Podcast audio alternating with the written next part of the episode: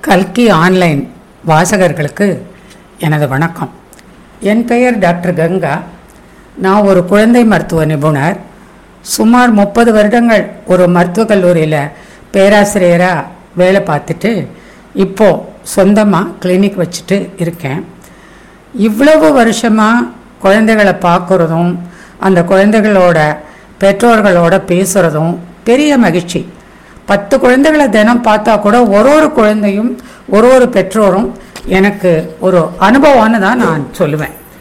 ஏன்னா நான் குழந்தையா பார்த்த பெண் குழந்தைகள் ஆண் குழந்தைகள் இப்போ பெற்றோராகி அவங்களோட குழந்தைகளை எங்கிட்ட தூக்கிட்டு வரப்போ அவங்க கேட்குற கேள்விகள் அவங்களுக்குள்ள சந்தேகங்கள் பெற்றோரோட வயதுக்கு தகுந்தாப்புல இளம் வயது பெற்றோராக இருந்தால் அவங்களுக்கு சில பயங்கள் சந்தேகங்கள். கொஞ்சம் நடுத்தர வயசு பெற்றோர்களாக இருந்தால் அவங்களுக்கு வேறு விதமான சந்தேகங்கள். இது எல்லாமே எனக்கு ஆச்சரியமூட்டுதாக தான் இருக்குது ஒவ்வொருத்தருக்கும் ஒரு ஒரு விதமான சந்தேகம். இப்போது பேரண்டிங் பெற்றோராக இருப்பது டிசிப்ளினிங் த சைல்டு அதாவது ஒரு குழந்தைய ஒழுங்குபடுத்தி அதுக்கு ஒழுங்குமுறைகள்லாம் சொல்லி கொடுத்து நல்லபடியாக வளர்க்குறது. இந்த டிசிப்ளினிங் அப்படிங்கிறதுக்கு என்ன கட் ஆஃப் அப்படின்னு என்னோடய பொண்ணே என்கிட்ட கேட்டா. அவளும் ஒரு டாக்டர் தான். அவளுக்கு என்ன பதில் சொல்கிறதுன்னு எனக்கு ஒரு நிமிஷம் புரியலை. இதுக்கு ஒரு கட் ஆஃபோ இதுக்கு இதான் டைம் லிமிட்டுனோ அப்படியெல்லாம் எதுவுமே வைக்க முடியாது. ஏன்னா குழந்தைங்கிறது நம்ம பெற்றோர்களுடைய தாத்தா பாட்டிகளுடைய ஒரு சிறு வடிவம். உயிரோட கை கால்களெல்லாம் நல்லா அசைச்சு நம்மளோட பேசி கத்தி அழுது எல்லாமே நம்மளோட விளையாடுற ஒரு குழந்தை ஒரு ஆப்ஜெக்ட் இதுக்கு எப்படி நம்ம ரூல் போட்டு கட் ஆஃப் எல்லாம் வைக்க முடியும்? ஆனால் அவளோட கேள்வி வந்து எனக்கு பல விஷயங்களை எனக்கு ஞாபகப்படுத்துச்சு. பெற்றோராக இருப்பது அதாவது பேரண்டிங்னு இங்கிலீஷில் சொல்கிறாங்க இல்லையா? அது ஒரு ஆர்ட்ஸ் அண்ட் ஆர் சயின்ஸ் அப்படி தான் சொல்லுவேன் நான். ஒரு பெண்ணு குழந்த பிறக்குது அல்லது ஒரு ஆண் குழந்தை பிறக்குது அது பருவ வயசுக்கு வருது படிக்குது அப்புறம் கல்யாணம் ஆகுது. கணவன் மனைவி அப்படிங்கிற ஸ்தானத்துக்கே சில ட்ரைனிங்கும் சில அறிவுரைகளும் அதெல்லாம் தேவை அப்படிங்கிறது இப்போது இப்போ இருக்கிற சயின்ஸோட காலத்தோட ஒரு கட்டாயம். அதுக்காக தான் ஃபேமிலி லைஃப் எஜுகேஷன்னு கூட கொண்டு வந்திருக்காங்க. அப்படி இருக்கிறப்போ ஒரு குழந்தை பிறந்ததும் பெற்றோர் அப்படிங்கிற ஒரு ஸ்தானத்துக்கு ஒரு ப்ரொமோஷனுக்கு டக்குன்னு தூக்கி வைக்கப்பட்டுடுறாங்க. அவங்களுக்கு அதுக்கான அறிவும் அந்த கலைக்கான நுணுக்கங்களும் போதுமான திறமையும் பொறுமையும் இருக்கா? அப்படிங்கிறதெல்லாம் ஒரு கேள்விக்குறியாக தான் இருக்குது ஒரு ஆஃபீஸில் ஒரு ப்ரமோஷன்னா அதுக்கான தகுதி இருந்தால் தான் கொடுப்பாங்க இல்லையா? எல்லாருக்கும் தான் தெரியுமே பெண்கள் ஆண்கள் எல்லாரும் இப்போது வேலைக்கு போகிறோம் ஒரு ப்ரொமோஷன் வேணும்னா தகுதி வேணும் இல்லை பரீட்சை எழுதி பாஸ் பண்ணணும். பெற்றோராக இருக்கிறதுக்கு எந்த தகுதி வேணும் எந்த பரீட்சை நம்ம எழுதி பாஸ் பண்ணணும் எந்த பேராசிரியர் நமக்கு மார்க் போட்டு கொடுப்பாங்க இதெல்லாம் யோசிச்சு பாருங்களேன் வேடிக்கையாக தானே இருக்குது அதுவும் முதல் குழந்தைய வளர்க்குறப்போ நம்ம எல்லாருக்குமே நம்ம சரியான பேரண்ட் தானா அப்படிங்கிற சந்தேகம் கட்டாயம் வந்திருக்கும். அதுவும் இப்போது நிறைய பெண்கள் படிச்சுட்டு வேலைக்கெல்லாம் போகிறாங்க முன்ன காலத்துலலாம் கூட்டு குடும்பமாக இருந்தாங்க. அப்போது மற்றவர்களும் இந்த குழந்தைகளை பார்த்துக்கிற வேலையில் ஈடுபடுவாங்க. நீ ஒரு வேலை செஞ்சால் நான் ஒரு வேலை செய்கிறேன் குழந்தைக்கு. அப்படிங்கிற மாதிரி இருக்கும். பெற்றோர்களுக்கு கொஞ்சம் அந்த வேலை சுமை வந்து கொஞ்சம் குறையும். மற்ற வேலைகளையும் அவங்க தன்னை ஈடுபடுத்திக்கலாம். இப்போ பெரும்பாலான தனி குடித்தனத்தில் எல்லாமே குழந்தைகளுக்கு தாங்களே செய்யணுங்கிறப்போ கொஞ்சம் சலிப்பு வர்றது இயற்கை தான் சலிப்பு வந்தால் அலுப்பு வந்தால் ஐயோ நம்ம அந்த பேரண்ட் அப்படிங்கிறதுலேருந்து தாழ்ந்துட்டோமோ? அப்படியெல்லாம் நிச்சயமாக நீங்கள் நினைக்க வேண்டாம். உங்கள் வேலையில் இருக்கிற சலிப்பு கூட குழந்தைகள் மேலே கொஞ்சம் தோணதான் தோணும் காட்டலாம் போல தான் இருக்கும். இதெல்லாம் இயற்கையான மனோபாவங்கள். இதுக்கெல்லாம் ரொம்ப வருத்தப்பட வேண்டியதில்லை. நம்மளை நாமே மாற்றிக்கணும் அவ்வளவுதான். இதில் பெற்றோர்னா அப்பா அம்மா ரெண்டு பேரையும் சேர்த்தே ஆரம்பத்திலேருந்து சொல்லிகிட்ருக்கேன் ஆனால் கூட அம்மாவோட பங்கு அளப்பரியது. இதுக்கு வந்து அளவே கிடையாது. ஒரு ஆண் குழந்தையோ பெண் குழந்தையோ ஒரு பத்து வயசு வரைக்குமாவது நிச்சயமாக எல்லாத்துக்கும் அம்மா கிட்ட தான் வரும். அதுக்கப்புறம் வளர வளர கொஞ்சம் இந்த பருவ மாறுதல்கள்லாம் வரப்போ உதாரணத்துக்கு மீசை முளைக்கிற ஸ்டேஜில்னு வச்சுக்கோங்களேன். ஆம்பளை பசங்க கொஞ்சம் அம்மாட்டேருந்து தள்ளி நிற்கிற மாதிரி இருக்கும். அப்பாட்டையோ சகோதரன்ட்டையோ ஒட்டுற மாதிரி இருக்கும். இருந்தாலும் அவங்க மனசுக்கு க்ளோஸாக இருக்கிறது அம்மா தான் அதனால் அம்மாவோட பங்கு நிச்சயமாக இதில் அதிகம்தான் இருக்குது இதை பலூனோ சுமைனோ நினைக்காம நானும் தானே வேலைக்கு போகிறேன் வீட்டோட பொருளாதாரத்துக்குமே நான் சப்போர்ட் பண்ணிகிட்ருக்கேங்கிறப்போ இருக்கேங்கிறப்போ அப்புறம் இந்த குழந்தை வளர்க்குறதும் எனக்கு தானா அப்படிங்கிற இந்த ஆண் பெண் ஈக்குவாலிட்டியை இதில் கொண்டு வராமல் இதை ஒரு சுகமான சுமையாக எடுத்துக்கிட்டு பெண்கள் செய்யணும் அப்படின்னு தான் சயின்ஸ் வந்து இப்போதைக்கு அறிவுறுத்துது. சில வேலைகளுக்கு நிச்சயமாக அப்பாவும் உதவணும் அதில் எந்த சந்தேகமும் இல்லை. வீட்டு விஷயங்களை ஒரு குடும்பத்தோட விஷயங்களை சொல்லிக் கொடுக்கறதுல அம்மாவோட ரோலும் வெளி விஷயங்களை ஒரு வண்டியை இயக்கிறதுல அது மாதிரி விஷயங்கள் எல்லாம் அப்பாவும் இருக்கிறது இதுக்கு ஒரு சமமான பேரண்டிங்காக இருக்கும். பேரண்டிங்கிறதுல நிறைய டைப்ஸ் எல்லாம் இருக்குது தெரியுமா? வேடிக்கையாக இருக்கா? அந்த இப்போ சயின்ஸில் எல்லாம் சொல்கிறோம்ல கெமிஸ்ட்ரியில் இத்தனை டைப் இருக்குது ஃபிசிக்ஸில் இவ்வளவு டைப் இருக்குன்னு. அந்த மாதிரி தான்.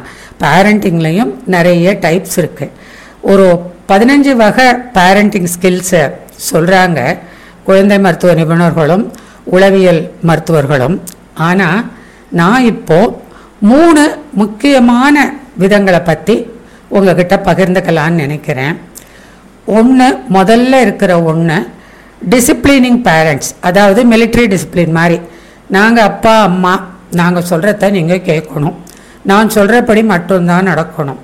இது மிலிட்ரி பேரண்டிங் இதெல்லாம் குழந்தைங்கள்ட்ட நடக்கவே நடக்காது. நடக்கவே நடக்காது. ஒரு நாள் ரெண்டு நாள் கேட்கும். அதுக்கப்புறம்லாம் எந்த குழந்தையுமே கேட்காது. அடுத்த டைப்பு பேரண்டிங் ப்ரொடெக்டிவ் பேரண்டிங் அல்லது ஹெலிகாப்டர் பேரண்டிங் இதுதான் இப்போது நிறைய வீடுகளில் நடக்குது. அதுவும் ஒன்று ரெண்டு குழந்தை கொஞ்சம் ஆணுக்கும் பெண்ணுக்கும் லேட்டாக கல்யாணம். குழந்தை பிறக்கிறதுல சில சிக்கல்கள்லாம் இருந்து அப்புறம் குழந்தை பிறக்கிறது. இந்த மாதிரி எல்லாம் இருக்கிறப்போ நேச்சுரலாக அந்த குழந்தை ஒரு ப்ரெஷியஸ் சைல்டாக ஆயிடுது. அப்படி இருக்கிறப்போ ஓவர் ப்ரொட்டக்டிவாக அந்த அப்படியே அந்த குழந்தைய தன்னோட கூட்டுக்குள்ளேயே வச்சுக்கிற மாதிரி நம்ம தான் எல்லாமே குழந்தைக்கு செய்யணும். நம்ம தான் ஐயோ அது பாவம். அதாவது குழந்தை நடக்க ஆரம்பித்தா தத்தி தத்தி தடுமாறி கீழே விழுந்து எழுந்து தான் குழந்தை நடக்கவே கற்றுக்குது அந்த மாதிரி தட்டு தடுமாறி நடக்கிறப்போ அந்த டாட்லர் பீரியடில் விழுந்துருங்கிறதுக்காக நாங்கள் ரெண்டு பேரும் இடுப்புலேயே வச்சுட்ருக்கோன்னு ஒரு பெற்றோர் எங்கிட்ட சொன்னாங்க. அதில் அப்பாவும் சேர்ந்து. எனக்கு ஆச்சரியமாக இருந்தது. விழுந்து எழுந்திருந்து தான் குழந்தை கற்றுக்கணும் சைக்கிள் கற்றுக் கொடுக்கணுன்னா முட்டி அடிபடாமல் சைக்கிள் ஓட்ட கற்றுக்கவே முடியாது. வாழ்க்கையில் எத்தனையோ சிக்கல்களும் விழுதல்களும் இருக்குது குழந்தை எழுந்து நிற்கணும் இல்லையா? அந்த சிக்கல்கள்லேருந்து தானே எழுந்து நிற்கணும் இல்லையா? அப்போது சின்ன வயசில் விழுந்து எழுந்து கற்றுக்கிட்டா தானே பிற்காலம் நிற்க முடியும். அப்போது இந்த ஹெலிகாப்டர் பேரண்டிங்கும் இது உதவாது. ஹெலிகாப்டர் பேரண்டிங் வந்து இப்போ இருபத்தஞ்சி வயசு முப்பது வயசை தாண்டி கூட நடக்குது. ஒரு கொஞ்சம் ஒரு கொச்சையான ஒரு வார்த்தையில் சொல்லணும்னா அம்மா கொண்டுன்னு சொல்லுவாங்க இல்லையா? அதை வந்து நாங்கள் ஜோக்காக அந்த எக்ஸ்டெண்டட் அம்பலிக்கல் கார்டு சின்ரோம் அப்படின்னு சொல்லுவோம். அதாவது அந்த தொப்புள் கொடி கட் பண்ணிடணும். அந்தந்த ஸ்டேஜில் தொப்புள் கொடியை கட் பண்ணிடணும். அதுக்கப்புறம் குழந்தை தானாக தான் சுவாசிச்சுக்கணும். அதுக்கு வேணுங்கிற உணவை குழந்தை தானாக தான் எடுத்துக்கணும். கர்ப்பப்பையில் இருக்கிற வரைக்கும் தான் அந்த தொப்புள் கொடி. அதுக்கப்புறமும் எல்லாத்துக்கும் அப்பாவோ அம்மாவோ கூட நிற்கணும் ஒன்று ஒன்றுக்கும் அப்படி இருக்கிற அந்த பேரண்டிங்கும் சரியான பேரண்டிங் கிடையாது. அதுக்காக ஒரு அஞ்சாறு வயசு ஆனதுமே குழந்தை என்ன படிக்குது எப்படி ஸ்கூலுக்கு போகுது என்ன சாப்பிடுது எதையுமே கவனிக்காமல் அவன்லாம் தானாக வளருவான். மரம் வச்சவன் தண்ணி ஊற்றுவான் இந்த மாதிரி ஆட்டிடியூடில் இருக்கிறது பெற்றோர்கள். ஆனால் இந்த மாதிரி பேரண்ட்ஸ் எல்லாம் இப்போ ரொம்ப கம்மி. ரொம்ப பெரிய பணக்கார வீட்டில் அப்பா அம்மா ரெண்டு பேரும் பிஸியாக இருக்கிற இடத்துல வேணால் குழந்தை எந்த கிளாஸ்க்கு போகிறான்னு கூட தெரியாமல் இருக்கலாம். அந்த பேரண்டிங்கும் சரியான முறை இல்லை. இந்த மூணுக்குள்ளே மற்றதெல்லாம் சப்டிவிஷன்ஸ் மாதிரின்னு வச்சுக்கோங்க. அதெல்லாம் இப்போது உங்களுக்கு வேண்டாம். இதில் ஒன்று ஒன்றுலையும் ஒரு பிரச்சனை இருக்குது முதல்ல சொன்னேன் இல்லையா மிலிட்ரி பேரண்டிங் பே வார்த்தையிலே வருது பாருங்க. ஓவர் டிசிப்ளினிங் மிலிட்ரி இந்த நேரம் எழுந்திருக்கணும். இந்த நேரம் சாப்பிடணும் இதைத்தான் சாப்பிடணும் இந்த நேரம் படிக்கணும். எல்லாத்துக்கும் ஒரு ரொட்டீன் கொண்டு வரணும் கட்டாயம். அந்த ரொட்டீன் இல்லைன்னா குழந்தை பிற்காலம் கஷ்டப்படும். எல்லாத்தையும் கரெக்டாக ஒரு கடிகாரத்தை கையில் வச்சுக்கிட்டு எட்டு அஞ்சு ஆயிடுச்சு நீ இதுக்கு மேலே தூங்க முடியாது. இதெல்லாம் குழந்தைகிட்ட நடக்கவே நடக்காது. எல்லாத்துலேயும் மாட்ரேஷன் தேவை. குழந்தைக்கு நம்ம அட்ஜஸ்ட் பண்ணின்னு போகணும்.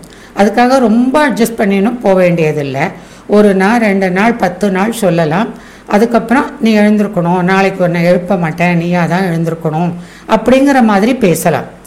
அப்புறம் சாப்பாட்லையும் ஒரு ஒரு நேரம் குழந்தை சாப்பிடும். ஒரு ஒரு நேரம் குழந்தைக்கு சாப்பிட விருப்பம் இருக்காது. வேணும்னே கூட சில சமயம் அடம் பிடிக்கும். ரெண்டு இட்லியை வச்சு சாப்பிட்டு முடிச்சாதான் இந்த காய் உள்ளே போனாதான் அப்படின்னு கையில் ஒரு குச்சியை வச்சுக்கிற மாதிரி குழந்தைய உருட்டி மிரட்டி இதெல்லாம் குழந்தைகிட்ட நடக்காது. அதுக்கப்புறம் இந்த ஹெலிகாப்டர் பேரண்டிங்கில் வரப்போ என்ன சிக்கல் அப்படின்னா அந்த எல்லாத்துக்குமே யாராவது ஒருத்தர் செஞ்சு கொடுத்துட்டே இருந்தாங்கன்னா அந்த குழந்தைக்கு தானாக சிந்திக்கிற திறமை தானாக ஒரு டெசிஷன் மேக்கிங் ஒரு சின்ன செயலை இப்படி நம்ம செய்யலாம் அப்படிங்கிறது ஒரு முடிவு எடுக்கிறது ப்ராப்ளம் சால்விங் இந்த மாதிரியான வாழ்க்கைக்கு தேவையான திறன்கள் அதெல்லாம் அந்த குழந்தை பெற்றுக்கிறதே இல்லை. எதானாலும் அப்பா அம்மாட்ட சொல்லிட்டா செஞ்சு கொடுத்துருவாங்க. அது ஒரு தன்னம்பிக்கையே இல்லாத குழந்தையா செல்ஃப் டிபெண்டன்ஸ் இல்லாத குழந்தையா வளருது அப்படின்னு இப்போது ஆராய்ச்சி மூலம் கண்டுபிடிச்சிருக்காங்க. அப்படி வளர்ற குழந்தை எல்லாத்துக்கும் பிரத்தியார நாடும்.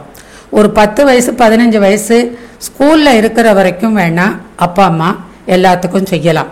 அதுக்கப்புறம் காலேஜுக்கு போகணும் அதுக்கப்புறம் இந்த குழந்தை வேலைக்கு போகணும் சமுதாயத்தோட கலக்கணும் அதுக்கப்புறம் தனக்குன்னு ஒரு கல்யாணம் ஆகி தன்னோட குடும்பத்தை பராமரிக்கணும். இந்த மாதிரி எல்லாம் வரப்போ ஒருத்தர் மேலேயே எல்லாத்துக்கும் டிபெண்ட் பண்ணிட்டு சுயமாக எந்த முடிவுகளும் எடுக்க முடியாத தன்னம்பிக்கை இல்லாத குழந்தையாக வளர்றது அந்த குழந்தையோட எதிர்காலத்தையே கேள்விக்குரிய ஆக்கிடும். நீங்கள் நினைக்கலாம் என் பொண்ணெல்லாம் நான் ரொம்ப படிக்க வைக்க போகிறதில்ல அது வீட்டை பார்த்துக்கிட்டு சமைச்சிட்டு தான் இருக்கும். அப்படிலாம் எந்த பெற்றோரையும் இப்போ சொல்கிறதில்ல அப்படி நீங்கள் நினச்சிங்கன்னு வச்சுக்கோங்க. சமைக்கிறதுக்கு கூட தன்னம்பிக்கை வேணும்.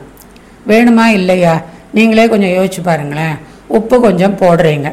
உப்பு போட்டோமா போடலையா? போட்டோமா போடலையா? இந்த உப்பு பத்துமா பத்தாதா? இந்த சாம்பார் அளவு இந்த குடும்பத்துக்கு பத்துமா பத்தாதா? இப்படி எந்த விஷயத்துலையும் ஒரு சுயமாக ஒரு சிந்திச்சு முடிவெடுக்கிறதோ உப்பு போதும். இவ்வளோ போட்டிருக்கோம். இன்றைக்கி பத்தலைன்னா நாளைக்கு கூட போடுவோம். அப்படி ஒரு டெசிஷன் எடுக்கிறதுக்கு கூட முடியாமல் அந்த பெண் தள்ளாடினாள்னா அவள் எப்படி ஒரு சிறந்த தாயாக இருந்து குழந்தைய வளர்த்து கொண்டு வர முடியும்? ஒரு சமையலுக்கே இவ்வளவுனா ஒரு வேலைக்கு போய் ஆஃபீஸில் ஆஃபீஸ் வேலைகளை பார்த்து அதில் தன்னை உயர்த்திக்கிட்டு மற்றவர்களோட ஒரு சிறந்த பேச்சு திறன் அதாவது அந்த communication skill problem solving skills அதெல்லாம் இன்டர்பர்சனல் ரிலேஷன்ஷிப் அதெல்லாம் எப்படி வரும் அந்த ஆணுக்கும் பெண்ணுக்கும். அதனால தான் ஹெலிகாப்டர் பேரண்டிங் கூடாது. வாழ்க்கையில் ஏற்படக்கூடிய சிக்கல்களை சமாளிக்கிறதுக்கு ஹெலிகாப்டர் பேரண்டிங் கூடவே கூடாது. மூணாவது எதையும் கண்டுக்காத நிலைமை. இப்படி பெற்றோர்கள் இப்போ இல்லை பிறக்கிற ஒரு ஒரு குழந்தையும் ப்ரெஷியஸ்னு நினைக்கிறாங்க. ஆனால் அப்படி இருந்தால் என்ன பிரச்சனைனா நிறைய குழந்தைகள் தானாக முடிவுகள் எடுக்கிறப்போ ரொம்ப இள வயசில் முடிவு எடுக்கிறப்போ வெளியில் போயிடுறாங்க வீட்டை விட்டு. யாருமே என்னை கேட்க மாட்டாங்க. நான் எப்படி இருந்தாலும் எப்படி இருந்தாலும் என்னை யாரும் கேட்க போகிறதில்ல எதுவும் தெரியாது. இது வந்து நான் முதல்ல சொன்னேன் ரொம்ப பணக்கார வீடுன்னு. ரொம்ப வறுமையில் இருக்கிற வீட்டில் கூட இதை மாதிரி எல்லாம் நடக்குது. அந்த குழந்தை வந்து பள்ளி போ பள்ளிக்கூடத்துக்கு போகிறேன்னு சொல்லிட்டு ஏதாவது சின்ன சின்ன வேலைகளுக்கு சம்பாதிக்க போயிடுது. அந்த மாதிரி இருக்கிறப்போ கையில் நாலு காசு அந்த குழந்தை பார்த்ததுன்னா அது சமூக விரோத செயல்களில் ஈடுபட ஆரம்பிக்குது. சிகரெட்டு அப்புறம் தண்ணி அடிக்கிறது இந்த மாதிரி விஷயங்கள்லாம் கூட அந்த குழந்தை ஈடுபட்டு பதினஞ்சு வயசில் அந்த மிடில் அடலசன்ட் அப்படிங்கிற பீரியடில் அந்த குழந்தையோட மனசில் ஏற்படுற பல ஐடென்டிட்டி கிரைசிஸ் ஈகோ ஐடென்டிட்டின்னு எல்லாம் சொல்லுவோம். நான் யார்? என்னோட ரோல் என்ன? இந்த சமுதாயத்துக்கு என்னோட பணி என்ன? இந்த குடும்பத்துக்கு என்னோட பணி என்ன? இந்த மாதிரி எல்லாம் கேள்விகள் எல்லா வளரிளம் பருவத்தினருக்கும் ஏற்படும். இந்த மாதிரி கேள்வி எதுக்குமே பதில் கிடைக்காம நிச்சயமாக அந்த குழந்தை தடம் மாறி தவறான வழிகளுக்கு போக வாய்ப்பு இருக்குது இதனால தான் இந்த மூணு விதமான பேரண்டிங்கை பற்றி உங்களோட எல்லாம் ஷேர் பண்ணிக்கணும்னு நான் நினச்சேன். சரி இவ்வளவு நேரம் ஒரு கிளாஸ் எடுக்கிற மாதிரி பேசியாச்சு உங்களோட. என்ன செய்யலாம் இதுக்கு? ஒரு ப்ராப்ளம்னு இருந்தால் ஒரு சொல்யூஷனும் கட்டாயமாக இருக்கும் தெரியுமா? கேள்வியிலேயே பதில் இருக்கும்னு சொல்லுவாங்க. அதை மாதிரி தான் முதல்ல நான் சொன்னது டிசிப்ளினிங் பேரண்ட்ஸ் அந் அவங்க குழந்தைகளை அடிக்கக்கூட செய்வாங்க. அப்புறம் இந்த எதையும் கண்டுக்காத பேரண்ட்ஸ்னு சொன்னேன் இல்லையா? அவங்க குழந்தை தடமாறி போச்சுன்னு தெரிஞ்சப்புறம் பனிஷ்மெண்ட்ஸ் கொடுப்பாங்க. முதல்ல ஒன்று சொல்லட்டுமா? குழந்தைய தொடுறதுக்கு கூட நமக்கு உரிமை கிடையாது. இது இஸ்லாமிய வேதத்தில் சொல்லியிருக்குன்னு சொல்லுவாங்க. குழந்தைய இந்த அப்பா அம்மான்னு நம்மளை ஏற்படுத்தி குழந்தைய நல்லபடியாக வளர்த்து அவனை தனக்கும் சமுதாயத்துக்கும் நல்லவனாக ஒரு குடிமகனாக ஆக்கிற உரிமையை மட்டும்தான் ஏற்க கொடுத்துருக்கு. அடிக்கிற உரிமை கொடுக்கல. கண்ணை உருட்டி பார்க்க கூட கூடாதுன்னு உலக சுகாதார நிறுவனம் சொல்லுது. குழந்தைய உருட்டி பார்க்குறதோ சத்தமாக பேசுகிறதோ மிரட்டுறதோ அடிக்கிறதோ தப்பான வார்த்தைகளை கிண்டலான வார்த்தைகளை சொல்லி கூப்பிடுறதோ எல்லாமே சட்டப்படி தப்பு. இதெல்லாம் செய்கிற பெற்றோர்களுக்கு தண்டனை கூட கொடுக்கலாம்னு இப்போ இருக்கிற சட்டங்கள் சொல்லுது. அடிக்கிறது எந்த வகையிலையும் தீர்வாகவே ஆகாது. அரிட்டு அடித்து மிரட்டி இந்த மாதிரி எல்லாம் பனிஷ்மெண்ட் கொடுத்தோன்னு வச்சுக்கோங்க. அடித்தா ஒரு வலி ஏற்படுது இல்லையா? குழந்தைக்கு அது ஒரு வலி உணர்வு. அது ஒரு கஷ்டமான அனுபவம். இதை ரெண்டு தரம் அனுபவிச்சதுன்னா அந்த குழந்தைக்கு என்ன நினச்சிக்குதுன்னா நம் அம்மா கோவமாக இருந்தால் அடிக்கிறாங்க. அவங்களுக்கு மனசுக்கு பிடிக்கலன்னா அப்பா அடிக்கிறார். அப்போது நமக்கு மனசுக்கு பிடிக்காததை யாராவது செஞ்சால் நம்மளும் அடிக்கலாம். அவங்களுக்கும் அந்த வலி உணர்வு ஏற்படும். கஷ்டப்படுவாங்க. இது இந்த அனுபவம் அந்த குழந்தைக்கு நல்லதில்லை. ஒரு வயலண்ட்டாக முரட்டுத்தன சுபாவத்தோட அடிக்கி அடி அப்படிங்கிற மாதிரி அந்த குழந்தை வளர்ந்துடும். அந்த குழந்தையோட மனோபாவமும் பிற்காலம் மாறுபடும். அதனால் என்ன சொல்லி நம்ம கொண்டு வரலாம்? திருப்பி திருப்பி சொல்லணும். பாரு இந்த மாதிரி நீ இந்த விஷயத்தையே திருப்பி திருப்பி செஞ்சேன்னா இதனால இந்தந்த பிரச்சனை இருக்கு பத்தியா? அப்படின்னு கொஞ்சம் புரியக்கூடிய குழந்தைகளுக்கு சொல்லலாம். சின்ன குழந்தையா இருந்தால் இப்போது நம்ம ஒரு ரெண்டு வயசு குழந்தைய தூக்கிட்டு கடத்தெருவுக்கு போகிறோம் ஏதோ ஒரு வேண்டாத பொருள் இல்லை விலை ஜாஸ்தியான பொருளை கேட்டு அடம் பிடிக்குதுன்னா அங்கேயே இருந்துக்கிட்டு வாங்கி தர மாட்டேன்னு சொல்கிறதோ அடிக்கிறதோ மிரட்டுறதோ இல்லை அந்த கடையில் இருக்கிறவங்களை பார்த்து இது இந்த பொம்மையெல்லாம் உனக்கு தரமாட்டேன்னு சொல்லுங்கள் தம்பி அப்படின்னு கேட்குறதோ இதெல்லாம் சரியான வழிமுறையாக இருக்காது. சின்ன குழந்தைகளை ஒரு ரெண்டு மூணு வயசுக்கு உட்பட்ட குழந்தைகளை டைவர்ட் பண்ணி மனசை மாற்றி கொண்டு வர்றது ரொம்ப ஈஸி முதல்ல அந்த இடத்த விட்டு நகுந்துடணும் அதுக்கு வேறு செக்ஷனுக்கு அந்த குழந்தைய கூட்டிகிட்டு போய் சின்னதாக எப்பயாவது ஏதாவது ஒன்று கேட்டிருக்கோம். எனக்கு ஒரு பச்சை கலர் பந்து வாங் வாங்கி கொடுங்க மஞ்சள் கலர் பென்சில் வாங்கி கொடுங்கன்னு கேட்டிருக்கோம் ஏதாவது. அதை டக்குன்னு வாங்கி கொடுத்து ஒரு நாலு வார்த்தை பேசினோம்னா ஈஸியாக அந்த குழந்தை அடங்கும். தரையில் விழுந்தெல்லாம் பெறடுறான் அப்படின்னு எல்லாம் சொல்லுவாங்க. இதெல்லாம் குழந்தையோட கோபம் அதிகமாக போனப்புறம் பிடிவாதம் அதிகமாக போனப்புறம் தான் தரையில் விழுந்து குழந்தை பெறலாம். அப்படின்னா ஆரம்ப ஸ்டேஜை நீங்கள் விட்டுட்டீங்கன்னு அர்த்தம். நான் உங்களை குறை சொல்லலை. அடுத்தது நீங்கள் உங்களோட அடுத்த எக்ஸ்பீரியன்ஸுக்கு பயன்படுத்திக்கோங்க. தரையில் விழுந்து பெறலதா? அவங்ககிட்ட கெஞ்சிட்டு நிற்கிறதோ மற்றவங்க பார்த்தா நமக்கு கொஞ்சம் கேவலமாக இருக்குது ஷேமாக இருக்குது அப்படிங்கிறதுனால வா வா வாங்கி தரேங்கிறதோ அடிக்கிறதோ இது எல்லாமே நாளைக்கு மறுபடி இதே மாதிரி விழுந்து பிறண்டோம்னா வாங்கி கொடுத்துருவாங்க அப்படிங்கிற எண்ணத்தை தான் ஏற்படுத்தும். விழுந்து பிறழுதா? சரி நீ பாட்டுக்கு பிறண்டுட்டு இரு. நாங்கள் போகிறோம் பாருன்னு ஒரு பத்து அடி பதினஞ்சு அடி நடங்களேன். பயந்துட்டு குழந்தை எழுந்து வந்துடும் பதினஞ்சு அடிக்கு எழுந்து வரலையா? இருபது அடி போங்க. ஆனால் அது ரோடாக அங்கே வேறு ஏதாவது வண்டியெல்லாம் வந்துருமா? அதெல்லாம் கொஞ்சம் நீங்கள் பார்த்துக்கணும். இதெல்லாம் ஒரு முக்கியமானது. அப்புறம் எதையுமே கண்டுக்காத குழந்தை வீணாக போகிறத எப்படி கண்டுபிடிக்கலான்னா நீங்கள் அப்பப்போ குழந்தையோட நோட்டு ஹோம்ஒர்க் எல்லாம் பண்ணியிருக்கானா ஸ்கூல்லலாம் இப்போ டைரி கொடுக்குறாங்க. மார்க் எல்லாம் எப்படி இருக்குது அந்த குழந்தைகளோட ஃப்ரெண்ட்ஸ்கிட்டெல்லாம் நீங்கள் ஃப்ரெண்டாக இருக்கணும். அவன்கிட்டெல்லாம் நீங்கள் கேட்கலாம். அப்பப்போ பள்ளிக்கூடத்தில் போய் எப்படி படிக்கிறான். சில சமயம்லாம் பெற்றோர்கள் பள்ளிக்கூடத்துக்கு வர சொல்லி ஆசிரியர்கள் சொன்னப்புறம் தான் இந்த பையன் பத்து நாளாக ஸ்கூலுக்கு வரலங்கிறதே பெற்றோர்களுக்கு தெரியும். அப்படி வந்து நம்ம வச்சுக்க முடியாது. அதனால் இது எல்லாம் சேர்ந்து நான் சொன்னதை எல்லாம் நீங்கள் மனசில் நினச்சி பாருங்கள் உங்களுக்கு சந்தேகம்லாம் இருந்தால் மறுபடியும் என்னை கேளுங்கள் நீங்கள் கல்கி ஆன்லைன் மூலம் என்னை தொடர்பு கொள்ளலாம். இது எல்லாத்தையுமே நீங்கள் யோசிங்க. பேரண்டிங்கிறது இதுக்கு வந்து ஒரு ஐம்பது அறுபது பக்கம் இருக்குது புஸ்தகங்கள்லாம் இருபது நிமிஷத்தில் உங்களோட பகிர்ந்துக்கிறதெல்லாம் கொஞ்சம் சிரமமான காரியம். என்னால் முடிந்த அளவுக்கு முயற்சி பண்ணியிருக்கேன். நிறைய சந்தேகங்கள் உங்களுக்கு ஏற்படும். அடுத்த அடுத்த வாய்ப்பில் உங்களோட சந்தேகங்களை குறிப்பிட்ட சந்தேகங்களை கேட்டிங்கன்னா அதற்கு பதில் சொல்கிறது எனக்கு ஈஸியாக இருக்கும். வாய்ப்புக்கு நன்றி வணக்கம்.